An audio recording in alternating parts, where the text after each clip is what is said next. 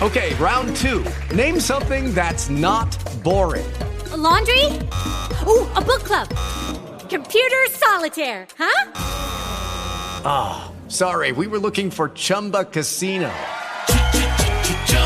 That's right. ChumbaCasino.com has over 100 casino-style games. Join today and play for free for your chance to redeem some serious prizes.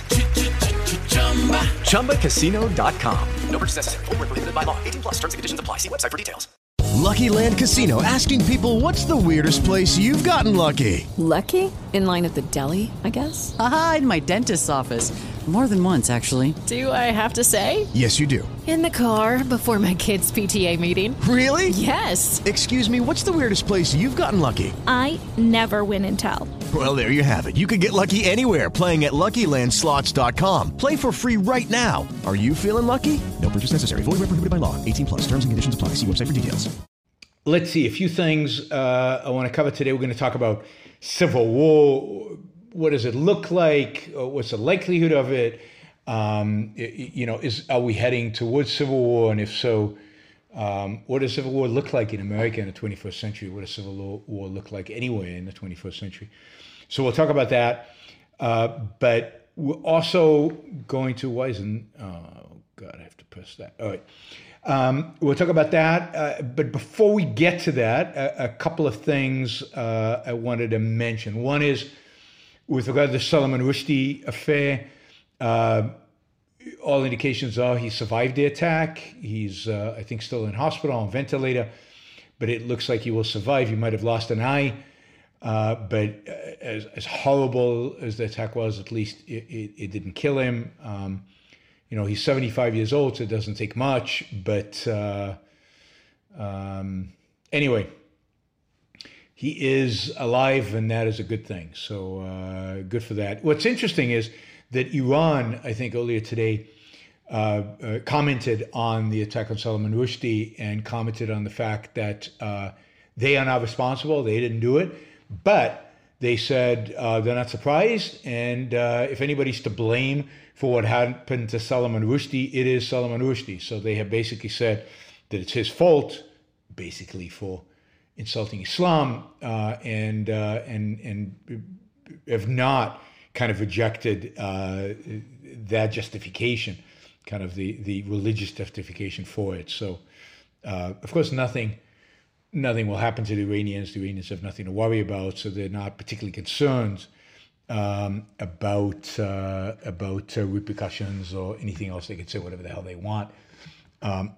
Nobody's actually going to go after them, and nobody's going to do anything about it. That was the one story. The second story I wanted to highlight quickly that I think you might find interesting, not related to the topic of the show today. This thing will not come off the back of my computer. I'm saying, God, there it is. All right, it's coming off, peeled off. Okay, that's the light. The second thing that was in the news today that I thought was interesting, and something we've talked about in the past in the show, so that I could say I told you so, is economic numbers came out from China this morning, and they're pretty bleak.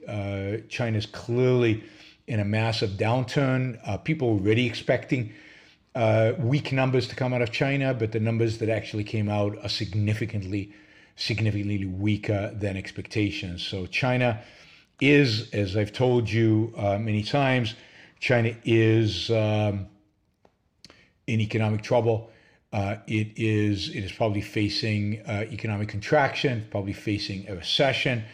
And I don't think this is just kind of a short-term issue that China can easily bounce back off, although the numbers might be better in the future because they could just rig them better. But I don't think this is just COVID. I don't think this is just the lockdowns. I don't think this is just some short-term problems in the Chinese economy. This is structural. This is long-term. This is not completely surprising. I think this is the beginning of kind of a slow decline of Chinese power that we're going to see in the kind of coming decades. Exactly how all of this manifests itself and how it plays out, who knows? and there might be periods in which the Chinese economy bounces back. But look, dictatorships and authoritarians don't produce great economies, and we shouldn't fear dictators and authoritarians. The fear, as we'll talk about in a few minutes, should be about our own situation and our own lives and our own country and what we're doing over here. But China, in my view, is a lot less of a threat than many people believe it is, because it's weak, because it's fundamentally weak, and I think only to get weaker. Remember, China has a massive population. It has a lot of people, hundreds of millions, who are still in real poverty. Nationalist sentiments are on the rise in China, as you'd expect. A regime in trouble always foments nationalistic feelings in order to divert attention from their failures. I think Xi's regime is clearly failing. He'll probably get elected for a third term, unprecedented third term in October or November, I think. But that's because he's strong politically, even though he's weak when it comes to both his handling of the economy, his handling of COVID, and I think ultimately he'll be shown as weak in terms of militarily and the handling of the military. It's not clear that joining China's fate to Russia or being a supporter of Russia is going to work well long term for the Chinese. All right, so I thought that was interesting. That there's a bunch of economic info that came out today on the Chinese economy. You can look it up and you can find it. China's not in good shape. Not in good shape at all. All right. So let's transition to the main story, main topic today, which is civil war. Just to remind you that if you want to ask me anything, if you want to, you can ask about any topic, whether it's a topic we're talking about today or not. You can use the Super Chat to do that. Super Chat is also a way in which you can support the show, support what I do here. And there's a button at the bottom there, and you can use that to ask questions and to support. So feel free to jump in with questions on this topic or any other topic that you see fit. All right. So obviously, a huge number of stories coming out of both media on the left and on the right about the response to the raid on Donald Trump. It has raised the temperatures. It has raised anxiety. We saw this guy, supposedly attack the FBI building and get shot, and somebody else try to ram his car into the Capitol. We're not even sure they're related, but it just seems like people are on edge, people are freaking out, and there was a lot of talk of civil war. I mean, Stephen Crowder, right after the FBI search of Trump's Mar-a-Lago property, tomorrow is war. He announced, I think it was on Twitter, and then the next day, he said, today is war. That is all you will get on today's show. And he did a whole show on today is war. And the question, and then, of course, the New York Times has covered just the rise in the violent language coming out of the right. In this case, this means war. We're at war. Country on the verge of civil war. All of these are titles and tweets and people... people sounding off on what is going on in the world, and it seems like the FBI raid on Mar-a-Lago, has just intensified these emotions, intensified these feelings, and caused everybody kind of significantly to get excited about this. So let's talk about it. So first, two stories, two opinion pieces really that I'm going to be drawing on that I think have given me some food for thought on this, and I found interesting. One was in the Daily Beast by Bonnie Christian Friday, and it was published just yesterday or the day before, something like that. And that's really from kind of she's probably on the left perspective, given it's the Daily Beast. And then the other one is from the right, John Hawkins. John Hawkins is like a pro-Trump rightist, but one of the more, more articulate ones. And he writes a Substack that I subscribe to, and I get his Substacks. And so she wrote, Bonnie wrote, Americans are too pampered and neurotic to fight a civil war. And John Hawkins says, are Americans really too pampered and neurotic to fight a civil war? So they kind of went at each other, and I found the exchange interesting, and that's kind of what inspired my discussion today. Let me just see, where are we? I want to make sure I'm keeping up with the chat. Let's move that over there. Move this over here and open that. All right.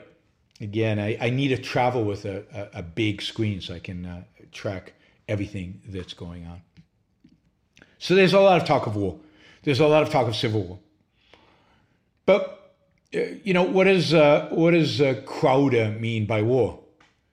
What's he really talking about? And this comes from the piece in the Daily Beast. What does war mean to Crowder? It primarily means mean memes.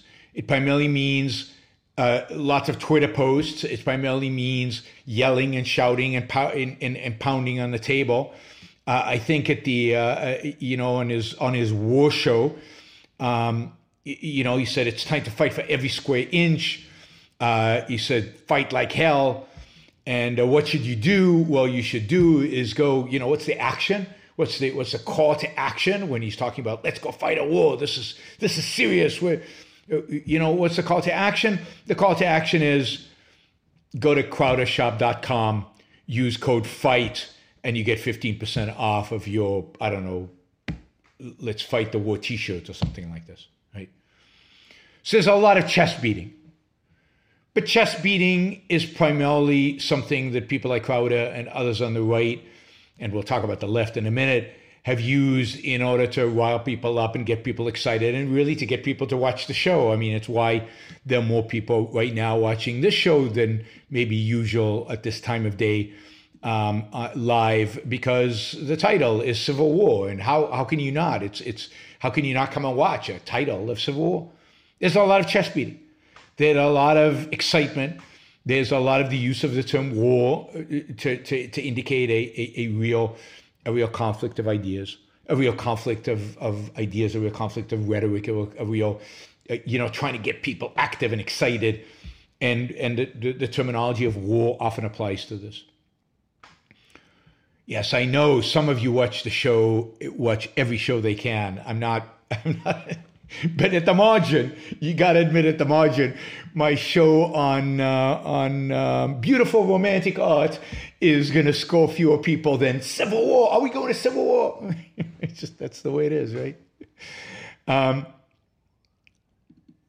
got a lot of people who are making the case that this is serious, that there is going to be a civil war. Particularly over the last 3 years, particularly since the last election, there's been a lot of discussion on this, on the right.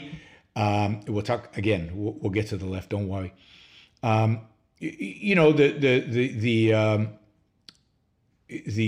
storming of. Think about the acts of violence over the last 3 years. We got Antifa and Black Lives Matter burning down city centers, burning down stores, rioting, breaking windows. I mean, you saw the pictures out of Portland. It was almost Civil War-like just in Portland for a few months. It was unbelievable destruction. And what was interesting in Portland was that most of the focus of the demonstrators, most of the focus of the destruction was on, most of it, not all of it, was on government buildings and federal government buildings, and it was like an uprising against the federal government in this little locality of Portland. You notice that all of that is gone and kind of dissipated. You saw the destruction of police department in Minnesota and in other places around the world. The attacks of police department. We saw the January 6th attack on Congress. And you know, again, and so we've seen an increase in violence. You're also seeing, I think, more kind of people taking guns. Usually it's crazy individuals, and going out and using a political manifesto, political agenda, typically from the right, and just going shooting people, whether it's minorities or whether it's immigrants, whether it's in, you know, we've seen that in a number of different locations after the last few years. So there's no question there is a rise over the last few years of political violence, of violence that is motivated by politics. And that is just part of the world in which we live and part of the reality in which we live right now. And you can see, and many people are warning, that this escalation, that this escalation and this increase is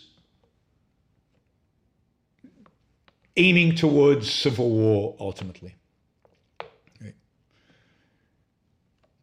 Is it? Is that where we're heading? Is it possible? Now, again, this is from the Daily Beast. I mean, this is what she writes, and I'm gonna quote it.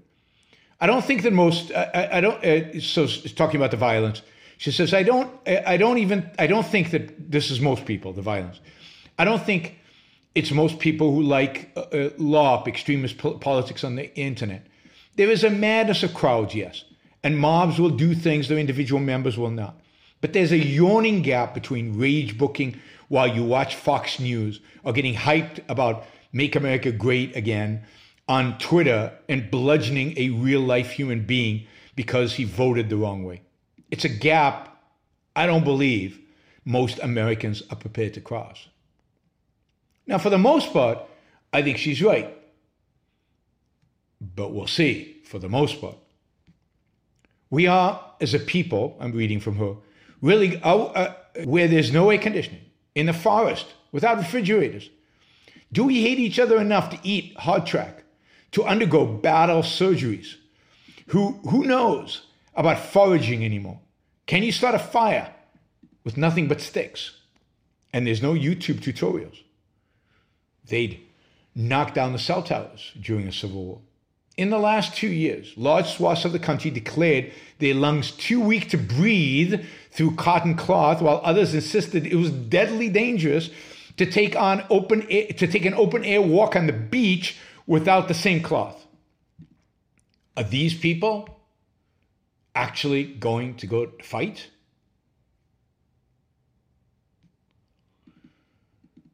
Right?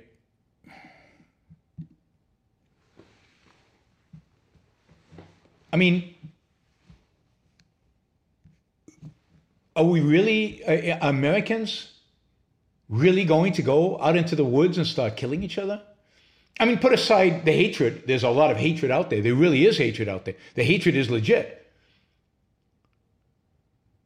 But most Americans who hate, most of the people I see, most of the people even complaining on this chat about the state of the world and how ugly it is and how horrible it is, are complainers who sit on the sofa and complain.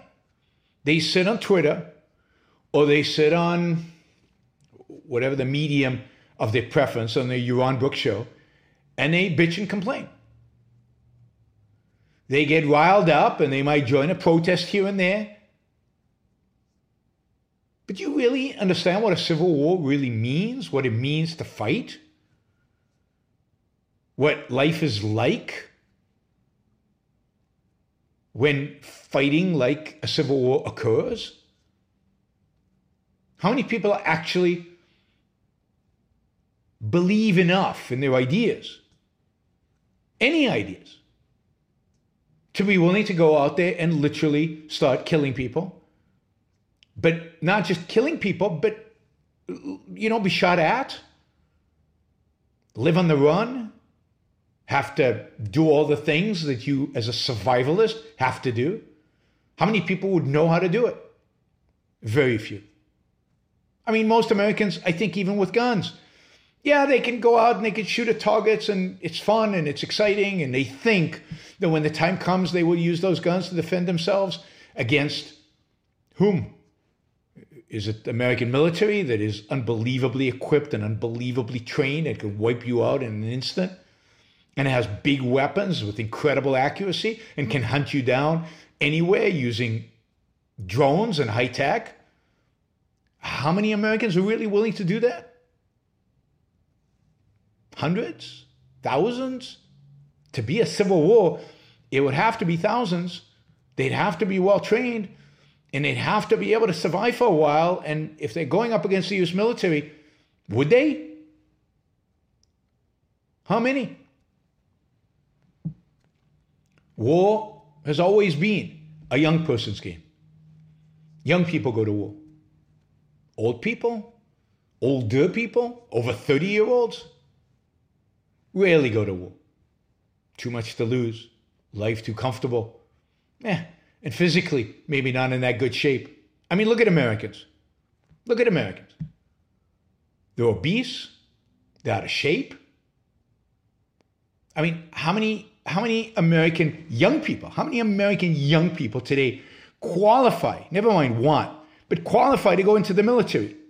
I actually had the numbers here. Let me see if I can find the numbers. It's some pathetic number. Who qualify from purely physical perspective. Let me find this for you. Yeah. The pool of those eligible to join the military continues to shrink, with more young men and women than ever disqualified for obesity, drug use, or criminal records. Last month, Army General Chief of Staff John McConville testified before Congress that only 23% of Americans 17 to 24 are qualified to serve without a waiver to join, down from 29% just a few years ago.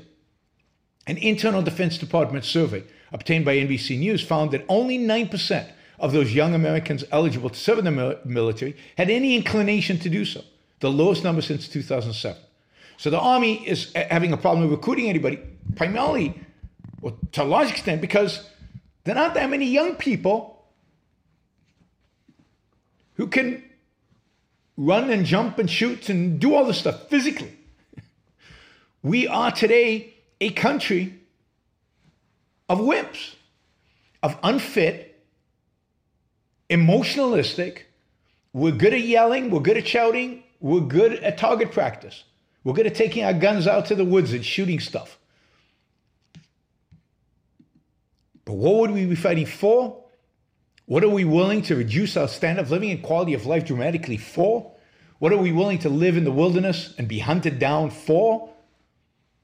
Very few people, very, very few people would be willing to do that.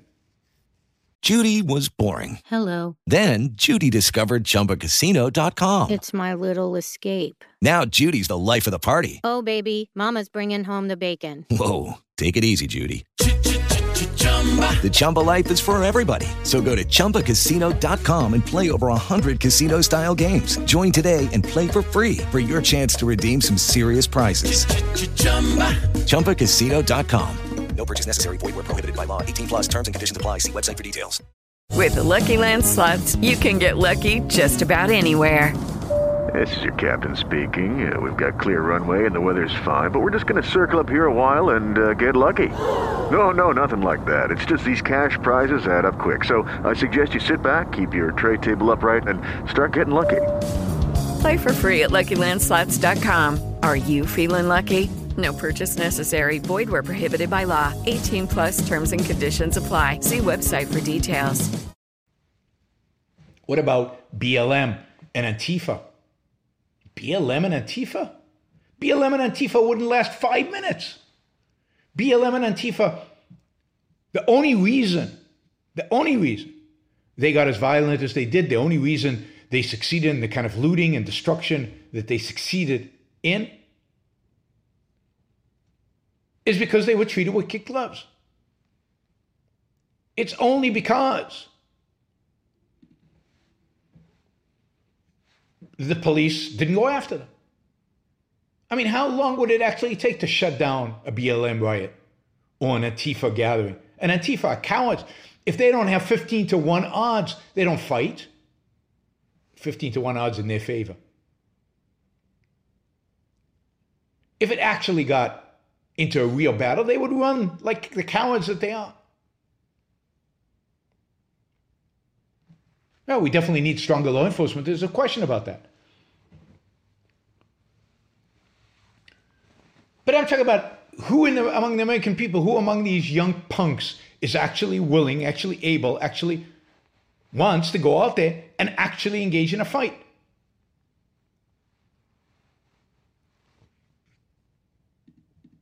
My argument is almost nobody is competent. Almost nobody would do it. They're just, and you know, wars, people have to believe in something deeply. And yes, there are people who believe stuff in deeply. Many of the Antifa people believe their stuff deeply. But they're incompetent and useless. Think about the January 6th insurgents. And I think what happened on January 6th is horrific and awful. But think about how incompetent and pathetic they were. A bunch of yahoos walking into Capitol Hill. No plan, no leadership. Some of them had weapons. They were willing to beat up cops, but not use the weapons. Why? Because they knew what the response would be. Who exactly is going to lead these people? Well, maybe General Flynn, I guess. So there is a real case to be made that the likelihood of a civil war is zero, not because we don't hate each other, not because there's no real strife, not because there's not real disagreement, but because there's just nobody to fight. Nobody willing to actually pick up arms because the American people are too lazy, pampered, overweight, unfit to actually engage in a war. And this would be a war. And depending on how this civil war would land up, right, there's a good chance you would be fighting against the best trained military in the world. How long would you survive? So that is an argument, I think a fairly strong argument. And let me add one more element to this. Other than a few crazies on the Antifa side, BLM, and on the, I don't know who represents the kind of crazy right, but, you know, the kind of shooters of that have gone in and shot up places on the right.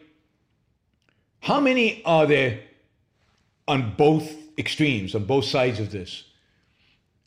How many are there that are really willing to actually go out and kill people? I mean, there might be hundreds on each side. But are there thousands? Are there tens of thousands? Are there hundreds of thousands? I mean, a civil war, we have a population of 350 million people. Are there several million on each side that are willing to actually go to battle, actually willing to kill fellow Americans because they disagree politically? Is that something that we realistically think is going to happen? I mean, I think you can make a case that right now, no. That while there might be some hundreds of people here, hundreds of people there who are willing to go out and kill fellow Americans because they disagree about the outcome of the 2020 election, it's a tiny, tiny, tiny, tiny minority at this point. As bad as our political culture is, it's still a tiny minority.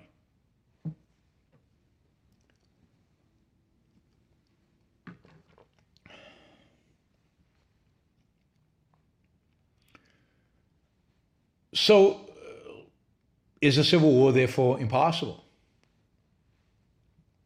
Well, no. It's certainly still possible. Things can get bad, and they can get bad quickly. While, you know, civil wars don't necessarily involve 100% of the population fighting, the Civil War, for example, the U.S. Civil War, about 10% of Americans fought in. In World War II, about 11%. The number of Americans serving in the military today is less than 1%. But you can imagine a civil war breaking out represented by those people who can take up arms. in particular those people in the military who not only can take up arms but are trained and qualified to take up arms. You can imagine a world in which the military is split and where different units within the military are fighting each other. Some representing, quote, one elected government and the other representing an insurgency or representing something else. Hard to tell. But you can imagine the U.S. military splitting and fighting within. You could imagine states seceding and the federal government attempting to stop them from seceding, and force being used in those kind of interchanges that could be pretty brutal and pretty big and pretty significant, and where soldiers leave the federal military and join their state militias in order to fight against the federal government. And, you could imagine things like that get pretty ugly. You could also imagine a world in which small groups of people, hundreds, maybe thousands, who are well-equipped, well-trained, create havoc within society, terrorize, kill, destroy, and where civilization crumbles, not because it's millions of people fighting each other, but just because a few very well-trained people create real... imagine if dams are bombed, electricity's taken out. For the same reason, I talked about the fact that Americans are pampered, and therefore those Americans will not fight. For the same reason, those kind of Americans, how would they survive if there's fighting around them? It's this fighting that's taking out the infrastructure with which they live.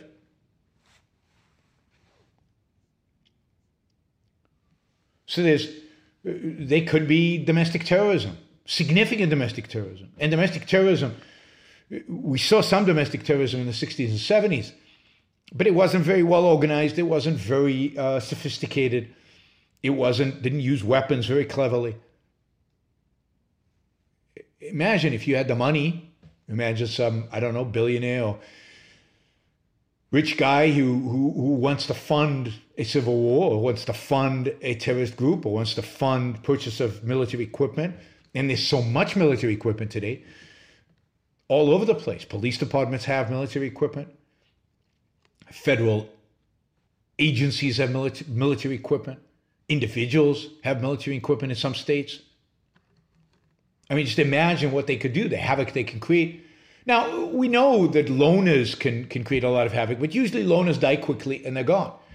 What's really dangerous is organizations who can sustain hundreds of people or thousands of people. Now, again, I'm not as wide, because partially I think that these organizations are monitored. I think it's hard to do this kind of stuff stealth. I think that all these militias and all these groups, the Timothy McVeighs of the world, as soon as they try to organize beyond 1 to 5 people, the FBI and other entities discover them and shut them down. But there are real possibilities, and you can see it right now with the kind of angst and the kind of hatred. What's going on today in America, I think, is unprecedented, certainly since the actual Civil War, in terms of the hatred. People in red and blue states, some people in red and blue states, hate each other's guts. They really, really, really think that their fellow Americans are the enemy. And they are willing to cheat. They are willing to lie. And maybe the scariest to me is they're willing to follow.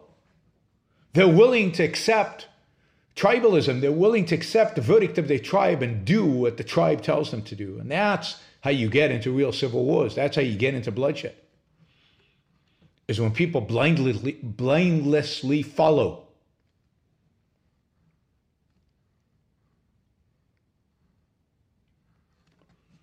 So we could stumble into civil war. We could have small-sized militias drag us into a civil war. As long as the hatred and the inability to speak to one another and the inability to trust anything that the other side does is there, civil war is a real possibility. And look, civil war is not the only way our country could end as a country. And it horrifies me to even talk about this, but this is the reality we face. I really do think this country's never been in worse state, again, since the original Civil War. I think the country's falling apart. I think we have the most pathetic political leadership in all of American history. I don't think we've ever had it worse. With somebody like Trump representing the right and a Biden, Obama, Kamala, or whoever representing the left. Can it get any worse than this? Who? And with these people who are supposed to be the mature leaders, Trump and Biden are pretty mature, who are childlike, ignorant, and stupid, is there any chance that if they're this ignorant and stupid, that the people who just follow them blindly any better? Yes, and you have, in Congress you have, representing, the left, you have AOC, you have Marjorie Greene, but not that AOC or Marjorie Greene are going to take up weapons. I think they're probably both pathetic militants, but they certainly with their rhetoric, and I think Marjorie Greene here is more likely to take up weapons than AOC. AOC is just too wimpish and coddled and pathetic to be able to do it. I think Marjorie Greene is much more, when it comes to use of violence, probably more capable with a gun than AOC is. So I don't expect a civil war, but it's something one should contemplate. And again, it's not the only way America can end. Let's look at some scenarios. This is again from John Hawkins. He's got five scenarios, and I don't know that I would make these my five, but these are not bad. Five scenarios which could lead us basically to the end of the U.S. as we know it, and potentially to civil war. Well, one, which I think is more further into our future, but is definitely a real one, and one that if, and then the thing is about all these, I'll just note, is that all of this is reversible. It requires leadership. It requires reason. It requires people actually listening and talking. It requires marginalizing the insane voices, marginalizing the complete wackos. But the fact is that most of this country is not with AOC, and most of this country is not with Marjorie Greene, that most of this country is much saner than either one of them. But that's the problem. The problem is that when the majority, the sane majority, is silent, or the sane majority is ignorant, or the sane majority is confused and won't take a stand, then what happens is that the people in the wacky extremes are the ones dragging the country in their direction, dragging you where they want to go. And the sane middle is never completely sane, but the sane moderates, call them, don't stand for anything, don't believe in anything, won't fight for anything, and are easily dragged away. And philosophically, don't really object either to the extreme right or the extreme left. And they're just dragged to where they were taken. And you fall into civil war, not over something like slavery, which is clear-cut, and the standards are clear-cut, and victory's clear-cut, and exactly what's going on, these states versus those states. You're dragged into it because you hate the other tribe. So a few things that can happen to cause the end of this great experiment that is the United States of America. Well, one is bankruptcy. This country could go bankrupt. You could actually see, real economic depression, the federal government not being able to pay its debts, the federal government not being able to pay Social Security payments, Medicare payments without hyperinflating, or if it does hyperinflate, those payments being meaningless. You can see real economic struggles and real economic collapse. That could lead to states seceding and saying we're shrugging off federal debt. I mean, you can see California, Oregon, Washington creating their own state. You can see some of the southern states creating Texas, creating their own country, and just saying to hell with all the federal government, all the loans they've taken on, all the debt they have, and all the obligations, Social Security and Medicare. They can't keep up with that anyway. We're seceding. Hawkins makes the point that secession is unlikely before bankruptcy for the simple reason, and it's, think how corrupt this is. He thinks secession is unlikely for the simple reason that people are not willing to give up their Medicare and Social Security. And if, let's say, Texas seceded tomorrow, then the residents of Texas would no longer be qualified to get Social Security and Medicare, and that would prevent them from voting for secession. So the welfare state is keeping us together. I mean, how scary is that?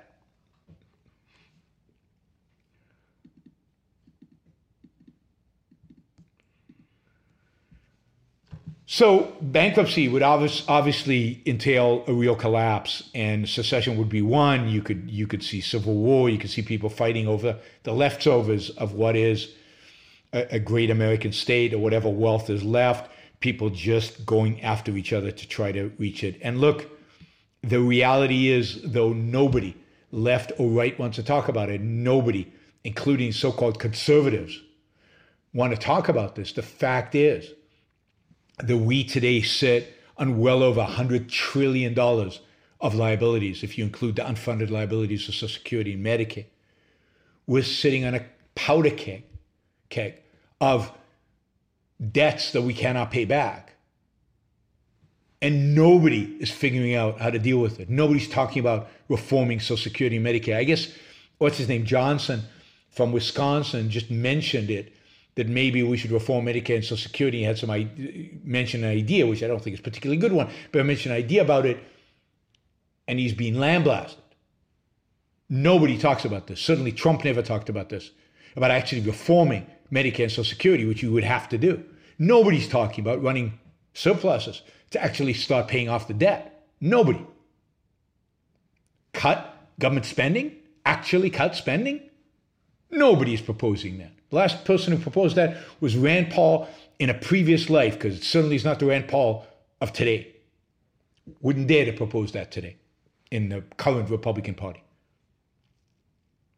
So our country is clearly, economically out of control. Biden is delusional, and the Democrats are delusional, and the Republicans who voted for this CHIPS bill are delusional into thinking that what this economy needs is more government spending, more debt, and on top of that, let's regulate, let's pick winners and losers in the tech space, the one free space we still have. Let's intervene. Let's end globalization. These things are going to destroy this country economically, and it's not going to be pretty when it happens. You're not going to want to be here when it happens. You're not going to want to experience the consequence when it happens. And is that going to lead to violence? Absolutely. Because when this pie starts shrinking, I hate using the term pie, but in this sense, it's a good term, because when the economy starts shrinking, everybody's fighting over the leftovers. And if people are armed and they're organized around tribes and organized around militias, they will start fighting, and you could have riots in the streets, and you could have violent groups stealing from one another, and you can see the breakdown of society, for example, as illustrated in Atlas Shrugged. And the military, it won't even be about anything on principle. What's the military going to do in that point?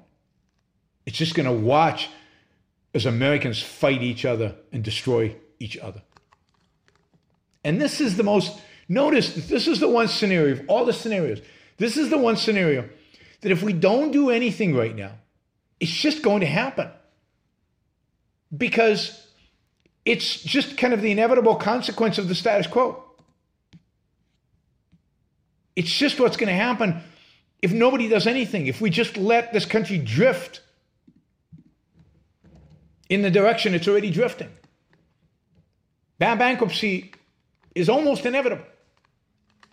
It's little we can do except start now, really making changes. But of course, that, it's much better to talk about trans and woke and stuff like that than to talk about economic freedom and economic liberty and economic growth and shrinking the role of government and actually cutting government spending and getting this country's economy back on a sustainable path. Why talk about that? That's complicated and nobody likes that stuff.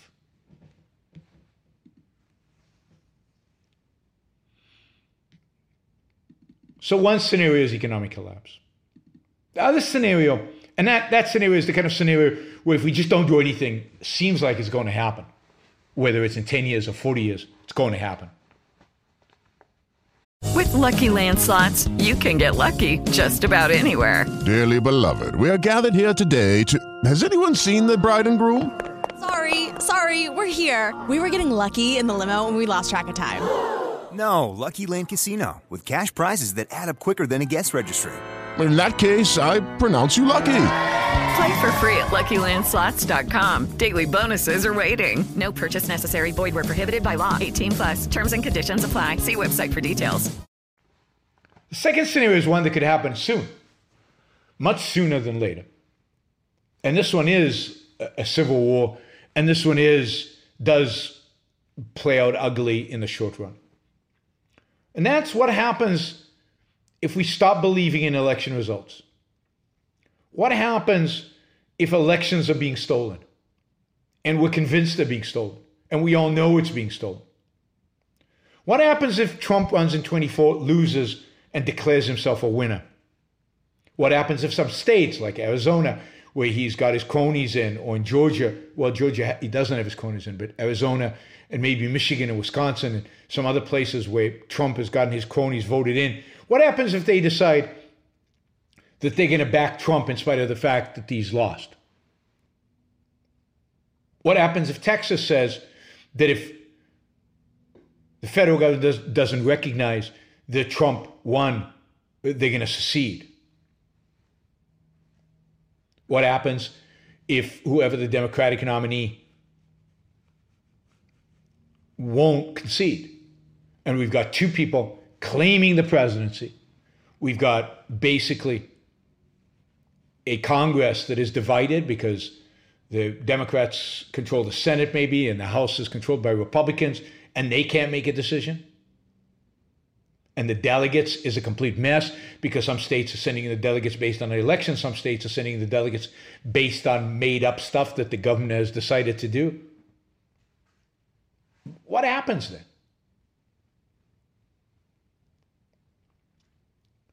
Who rallies to whose side? This is where what the military decides to do is so crucial. And if the military decides to back one side and not the other, is there a split in the military? Do some people within the military object and spin off? Does the military move in one uniform direction? And if we don't believe in the elections, no matter who ultimately wins, then why not just suspend the elections? Or if you don't like that scenario because it's too anti-Trump scenario, well, what if the left somehow wins the House and the Senate and the presidency and does away with the filibuster? Let's say in the Senate they win 52 seats and they maintain the House and they do away with the filibuster and then they load up on the Supreme Court. And they pass election laws that Republicans think are clearly cheating. What do you think happens then? People are just going to, if the court is stacked, if now we've got, 15 judges instead of 9, are people just going to shrug and say, fine, no problem, we'll go on? Which to some extent they did during the Great Depression when FDR threatened to stack the courts and the court just flipped on him and he was allowed to do whatever he wanted to do. Would that happen today? Probably not. You could imagine real fighting in the streets. You could imagine a real split. You could imagine real challenges, you could imagine a civil war. You could imagine people getting violent over this. And if not, it doesn't matter, because in both scenarios, let's say if the military takes one side on a disputed election, well, why would we think that we're ever going to see an election again? Why should we? Once you have the military taking sides politically, aren't you now banana republic, an authoritarian regime where the military has to back the political candidate in order to be successful, in order to achieve anything? Even if we don't get a civil war, isn't that already the end of America? Isn't that where Republicans are pushing us by declaring the 2020 election illegitimate and moving already to declare the 2024 illegitimate if they lose? Isn't it what Democrats are pushing for when they say they're going to stack the court, or when they want to do away with the filibuster and just ram everything through on majority rule, no matter what it is that they're ramming through? It's the end of the kind of liberty and freedoms that we expect in this country.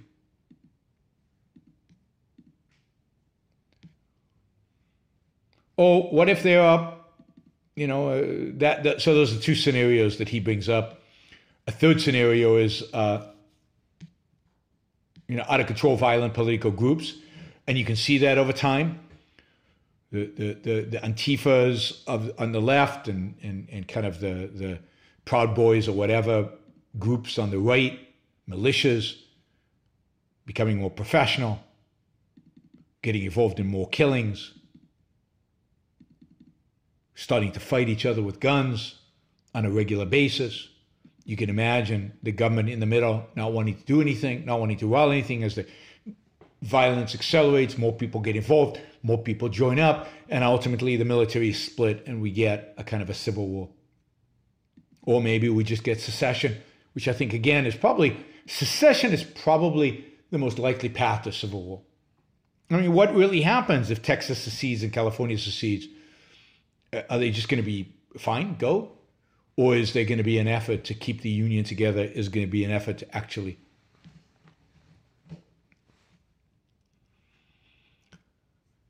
Of course, on the right, the scenario for civil war has always been when they come for the guns, right?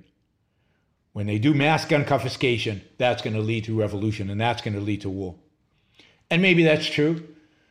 You'd find it hard to believe that anybody would be so stupid to try to confiscate American guns, because I think what they're going to encounter is violence. And who is going to actually do the confiscating? Police? A police in Texas going to go out and confiscate guns for the federal government? They're not going to agree to do that. So to what extent can the federal government even impose its will on certain states, on police forces, on even the military, if it's deemed by those groups as unconstitutional? All right. So... at the end of the day, I think, in the short run, the most likely scenario for civil war, I don't think there's going to be a civil war over the FBI, raid on Trump. And if Trump gets arrested and tried, I don't think there'll be a civil war. I find it hard to believe that the country, even on the right, is so bad as to rush into civil war because of Donald Trump. I mean, God, of all the people in the world to go to fight for Donald Trump is hard to believe. I think the country generally is way too comfortable, way too set in its ways, way too lazy, way too unprincipled, way too pragmatic, way too short-term, way too nonviolent to actually engage in violence.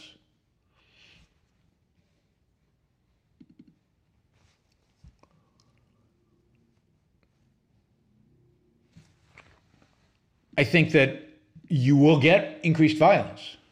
So I think we're definitely going to see an increase in political violence. I told you, by the way, that if Biden got elected, Antifa and BAM would disappear. There would be no riots, no demonstrations. And that's right. They've been shut down by the left, not because they like Biden, not because they appreciate Biden, but because the only way they can act, the only way they can actually go out there into the streets and do what they do is if the local authorities allow it. And the local authorities don't want upheaval during a Biden administration, so it doesn't exist. But you could see an environment in which if the government continues to attack Trump, if Trump gets arrested, that there is violence from the right, that but for the most part, what I've seen so far is incompetence, single crazy shooters going out there and shooting the place up. And I think we'll see more of that, not less. I'll definitely think we'll see more political violence. And if the left feels weak, and if the left wants to assert itself, and if the left wants to make a big deal, yeah, there'll be more BAM and Antifa riots, there'll be more burning down. So political violence is definitely part of our future, and it's definitely going to be on the rise. But I don't see a civil war. I don't see the competence. I don't see the willingness. I don't see the ability to engage in such a war, unless you force the military to make a choice. And this, to me, is the number one scenario for violence in America and for authoritarianism, for the end of America. And that is a contested election, which forces the military to pick its side,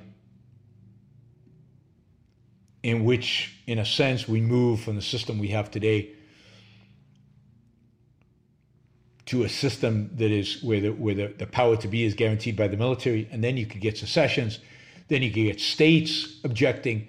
And that is the path, I think, in the short run. In the long run, economic collapse is quite viable.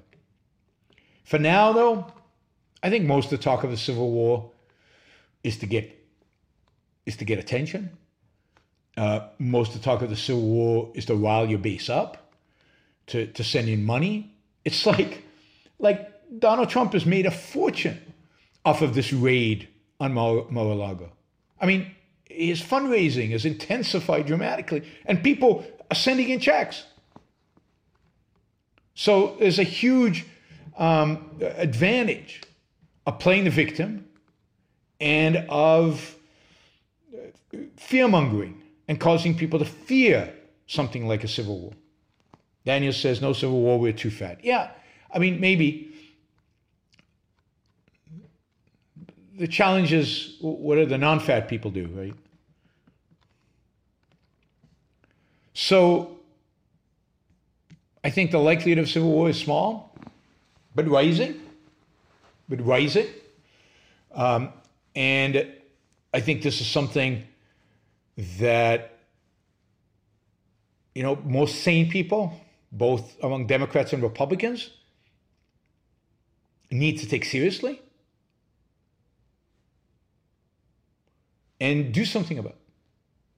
And there is a way to diffuse this, but it has to require, because political violence is going to rise, and we want to diffuse that. Even if it's not a civil war, it's not going to be pleasant. And indeed, life in America today is not very pleasant, where you can't even talk politics to people, with people. So how do you lower the temperature, as Trump asked the Trump made this announcement about wanting to lower the temperature with the Justice Department, and then went on to accuse them of all kinds of stuff, exactly the opposite of lowering the temperature.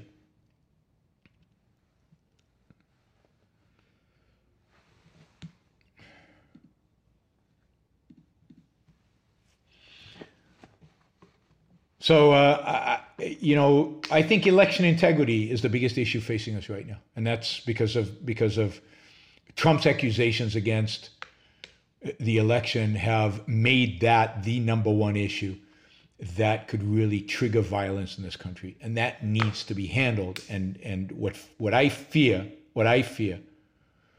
is that the people that have been elected in some of these states, we don't know that they've been elected. The Republican nominees, if they get elected, are going to make this issue 1,000 times worse, 1,000 times worse as we move into the future.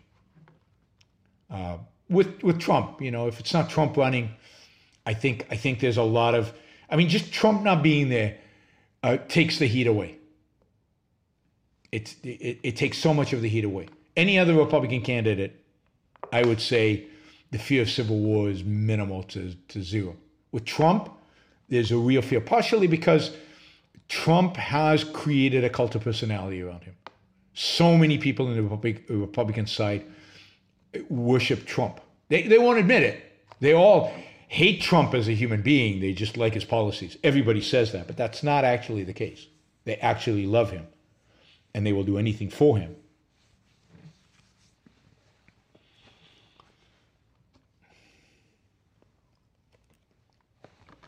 All right, so for what it's worth, the two things that we can do to prevent civil war is, one, get the finances of this country right. The second is diffuse this issue, get rid of this issue about elections, right?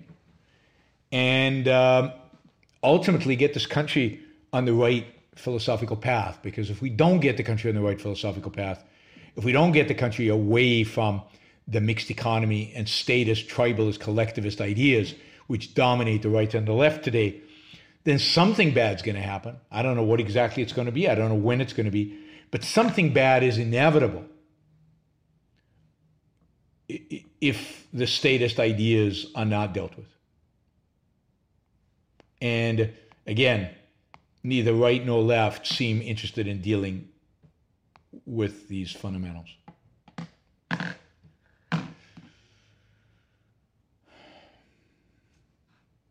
All right.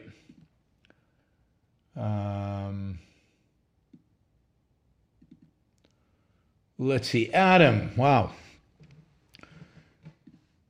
Adam says, "Hi, Yaron. I have to catch this content later, but wanted to jump on quick to contribute. Something tells me you correctly disagreed with both sides on the Trump issue. Yes, I'm not obese, but DQ'd myself on account of my objectivity." Yes, thank you, Adam. That was $100. Thanks, Adam. Really appreciate the support.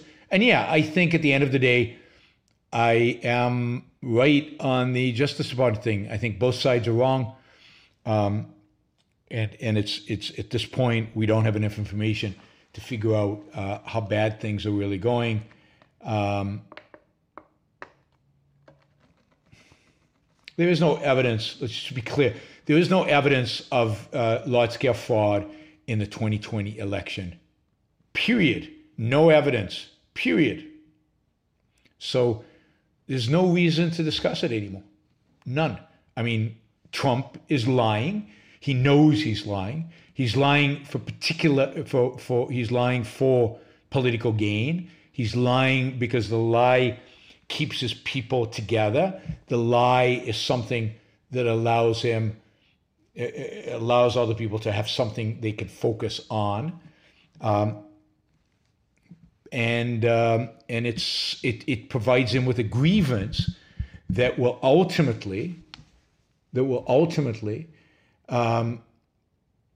allow him to claim that he wins future elections, allow him to claim whatever he wants. Once people accept the lie, once people accept his attempt to steal an election as legitimate, and what Trump did from beginning to end was an attempt to steal an election.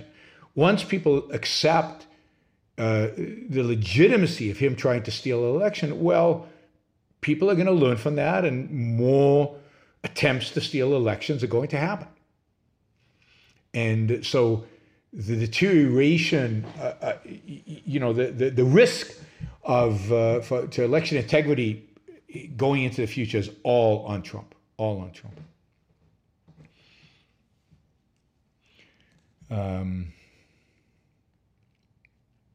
All right, Hiram says, "I'm 47 years old and I run under 19 and a half minutes for 3.1 miles in boots. I also do 15 sets of 130 push-ups. So each set is 130 push-ups, and you can do 15 of those? Really? I didn't know that was even possible. All right, Hiram, you're in amazing shape. I want to be on your side when the Civil War comes.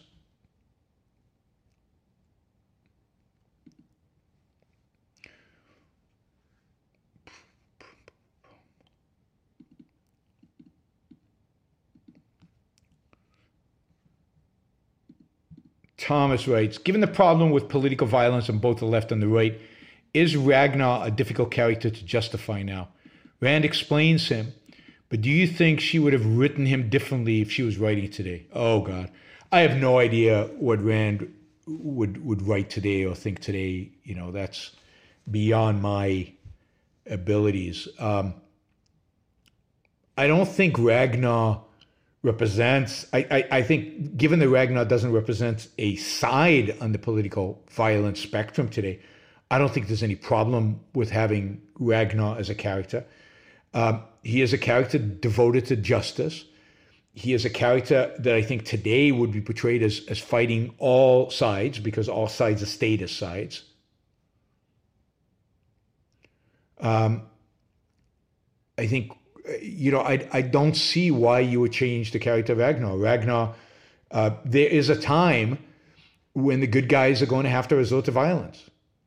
So whether that time is now or not is a good question, but the good guys, the people standing for individualism and liberty and freedom, which are not represented today in the political marketplace, but the good guys, you know, are not going to give up on violence so to defend themselves. So I don't see why.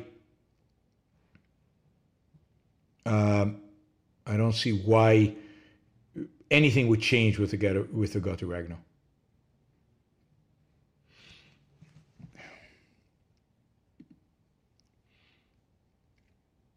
All right, Robert says $10. Here's $10 for a cup of coffee in California. I think you can still get a cup of coffee in California for $10. Thanks. Emmanuel's $10 with a thank you. Thanks, Emmanuel.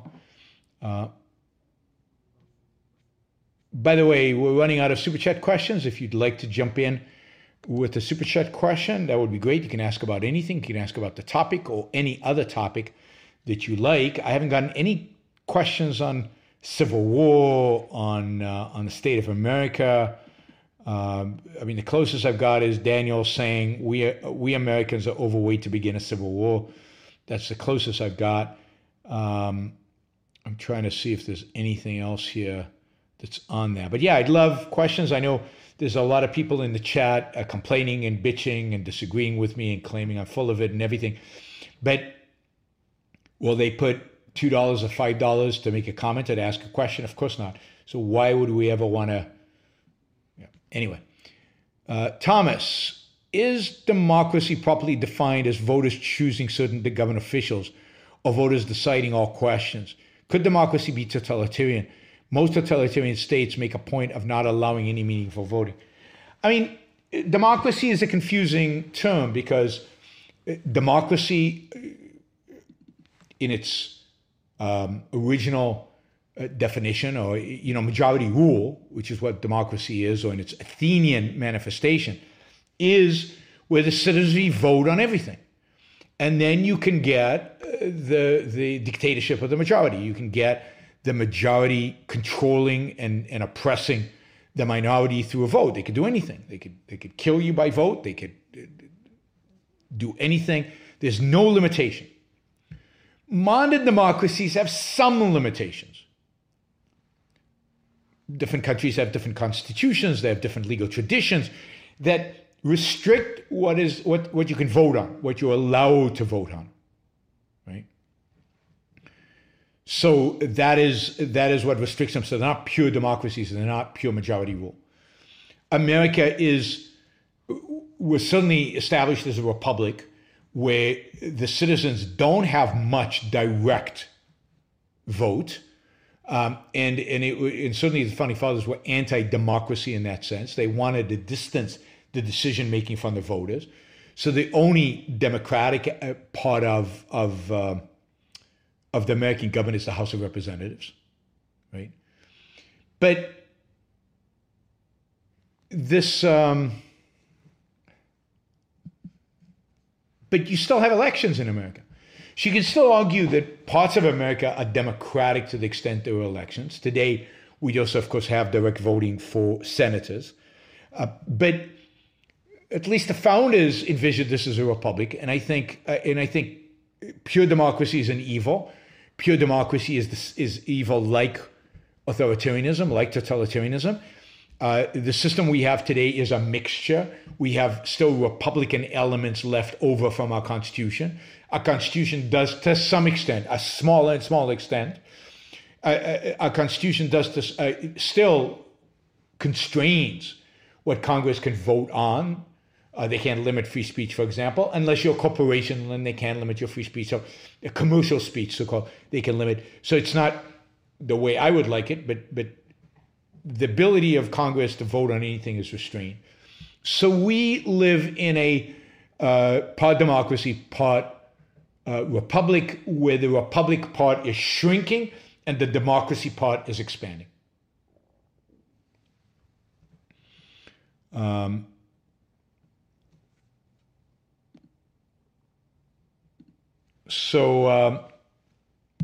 pure democracy is a pure evil. And luckily we don't have that yet in this country, but we're moving in that direction. That's what has been happening to this country for the last 100 and something years, as we're moving away from the Republican vision of founders and more towards a democratic vision. Hiram says, I'm not taking sides. Being an endurance athlete doesn't mean a hill of beans. I am scared. If something like you're talking about happens, you're on, then I'm looking for someone, somewhere to hide. Yeah, I mean, who would you fight? On whose side would you fight? Who are the good guys? That's what's scary about this. What's scary about a civil war that looks like it might happen is, who are the good guys? There are no good guys. So, I am not, I would be scared, and I'm not taking sides, because I don't know who the good guys are. If it was a proper revolution, if it was a revolution for freedom, for liberty, for individual rights, then I would fight, even though I'm old. I can't do 15 set of 130 push-ups. That I cannot do. But I can do some push-ups. I'm in decent shape, but nowhere like that, right? I was swimming today, and I'm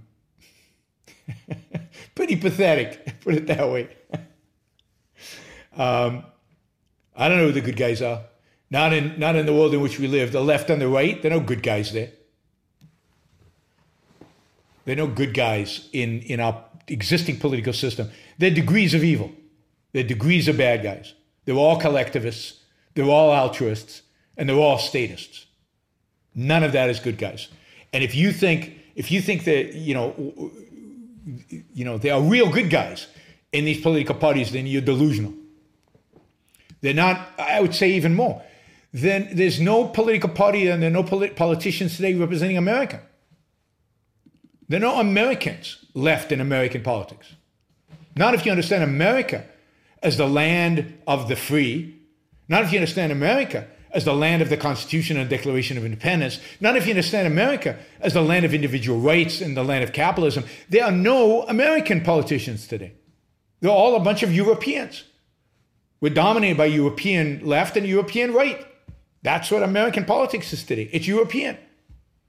It's always been, America's always been, sadly, philosophically dominated by Europe. And now, unsurprisingly,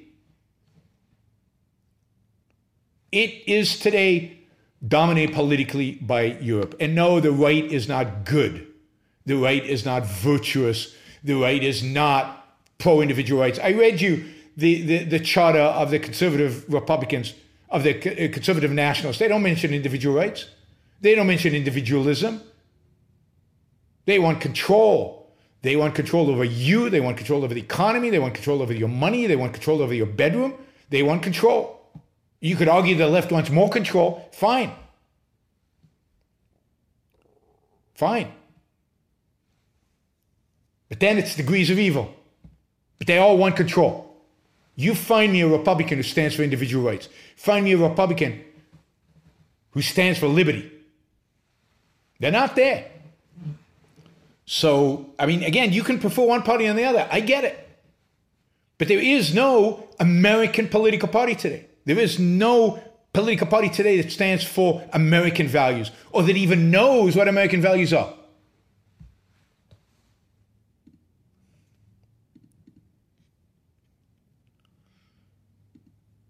Emmanuel, turning out politics, example talk of civil war, and focusing on my goals in life has made me so much happier. I watch YBUN Book Show to understand the bare minimum of what I need to know on political topics. Good. I mean, I think you should be the model for people out there because I really think that too many people focus too much of their time and attention and energy and anxiety on politics.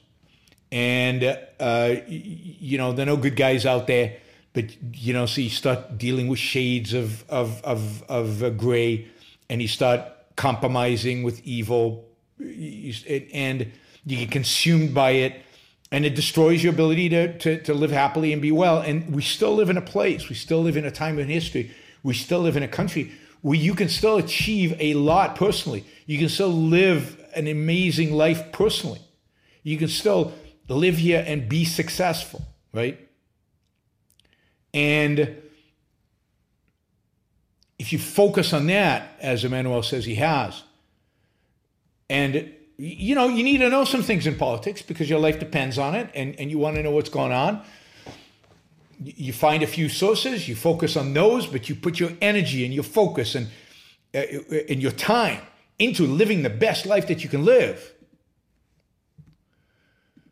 That's how most of you should be living. And, if you use me as the means to understand the world of politics out there, that's great. I'll take that as a major compliment. Richard says, recommend strongly now Sinclair Lewis's novel, It Can't Happen Here, and looking up to Sinclair Lewis, Ayn Rand's admiration for It Can't Happen Here by Shoshana Milgram, available at the Ayn Rand e-store. Carry on, you're on. Yeah, I agree. It Can't Happen Here is a powerful novel. Ayn Rand liked it. I can't remember if I've read it or not. I probably haven't. I should probably look it up and read it myself. Thank you, Richard.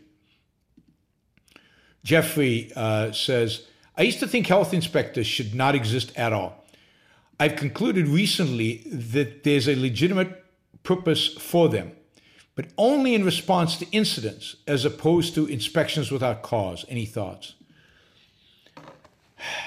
I mean, I doubt that there's any reason for health inspectors. And partially it's because I think that the market evolves means to deal with problems like this.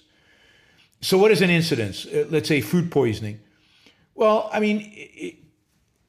food poisoning, why would the government intervene? Is food poisoning a rights violation? I mean, food poisoning can happen for a variety of reasons. I guess it could be negligence. So to the extent that maybe if you see a pattern of that and somehow for some reason the market's not dealing with it, and you could argue that there's in a sense fraud or endangerment because of the way people are handling their kitchen or whatever, then the government would intervene. Okay, maybe. But I suspect that if you did away with food inspectors and you let the world know you're doing away with food inspectors and you just allowed the market to do its thing, then what you would see is the market developing mechanisms by which you would... deal with situations like, legitimate issues of hygiene and legitimate issues like that. You might have, for example, voluntary food inspectors where the restaurant would allow them in and they would publish ratings and they would rate. And if you went to a restaurant that wasn't rated, then it's your risk and it's your responsibility. And restaurants, hopefully, would probably display their cleanliness rating or their hygiene rating on the window or on their website or whatever the place may be. So I can see that you could easily, I think, solve the issues that are raised by problems with food voluntarily without involving the government, without involving the state, which I think is the right way to solve problems like this. So I think you would have inspections, but they wouldn't be government inspections. They would be inspection by voluntary associations. And the same thing with the FDA.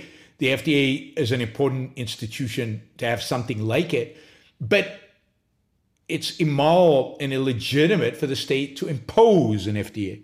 And what you need is private FDAs competing with one another and the market will find the kind of business model that makes that possible. And any kind of attempt to impose a system of food inspection or impose an FDA on us is a violation of our freedoms and a violation of our liberties. But generally, if there's a pattern of harm to people, then the state certainly should investigate, if nothing else, because there could be a rights violation going on. And that's true of restaurants like everything else. But then I wouldn't call it food inspection. Then it's more like a police investigating a potential crime.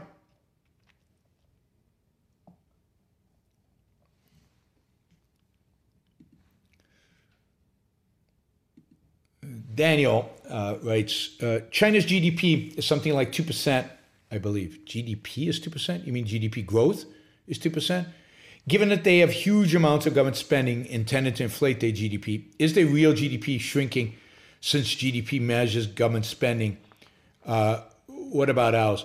I mean, GDP measures government spending among other things. It doesn't only involve government spending. It also involves other types of spending and other measures. But I do think that right now, China is probably shrinking economically. I think China's probably in a recession or probably has negative economic growth right now. How bad it is, I don't know. I don't think anybody knows because it's so impossible to get real data and accurate data out of China. But I think all indications are that it's bad and shrinking because the official numbers that they're reporting are bad, and we know they manipulate them. So if the official manipulated numbers are bad, the real numbers are probably much worse. So my expectation is that the Chinese economy is in negative growth mode right now. They're trying to pump up the economy. They've just lowered interest rates. They're increasing government stimulus. They're increasing government spending in the hope that that'll do something.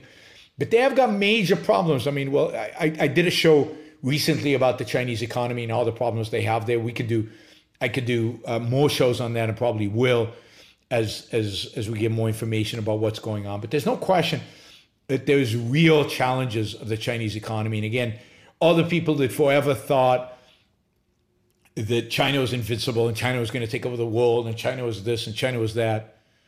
I've always said,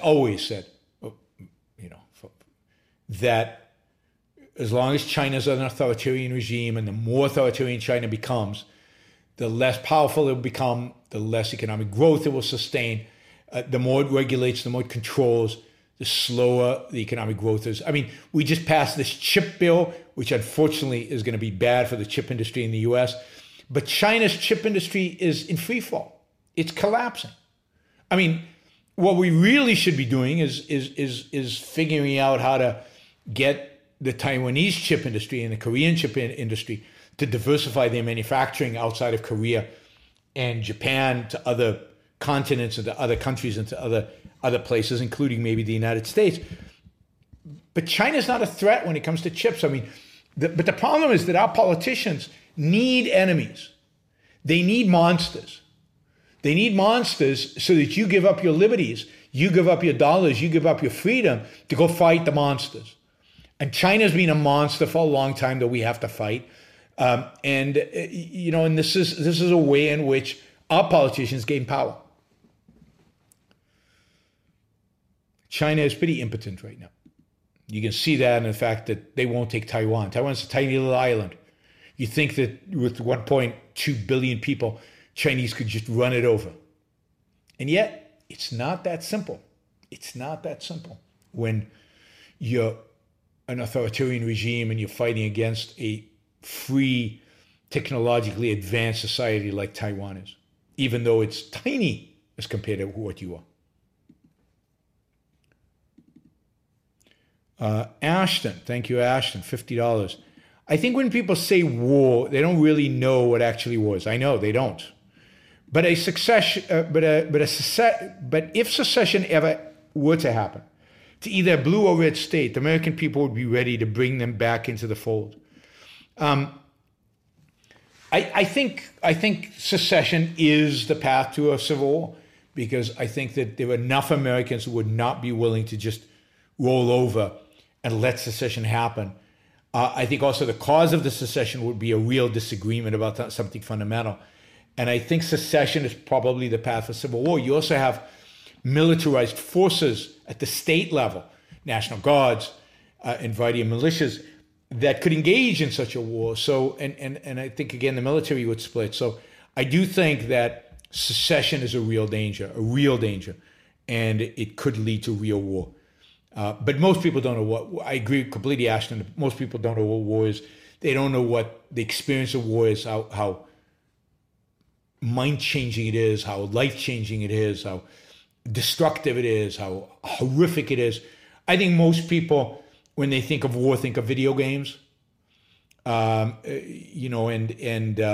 movies, because how many Americans have actually had the experience of war? Very, very few. This is not like post-World War II, where, again, about 11% of Americans were in the military. Less than 1% of Americans in the military, and a lot fewer than that, actually see combat.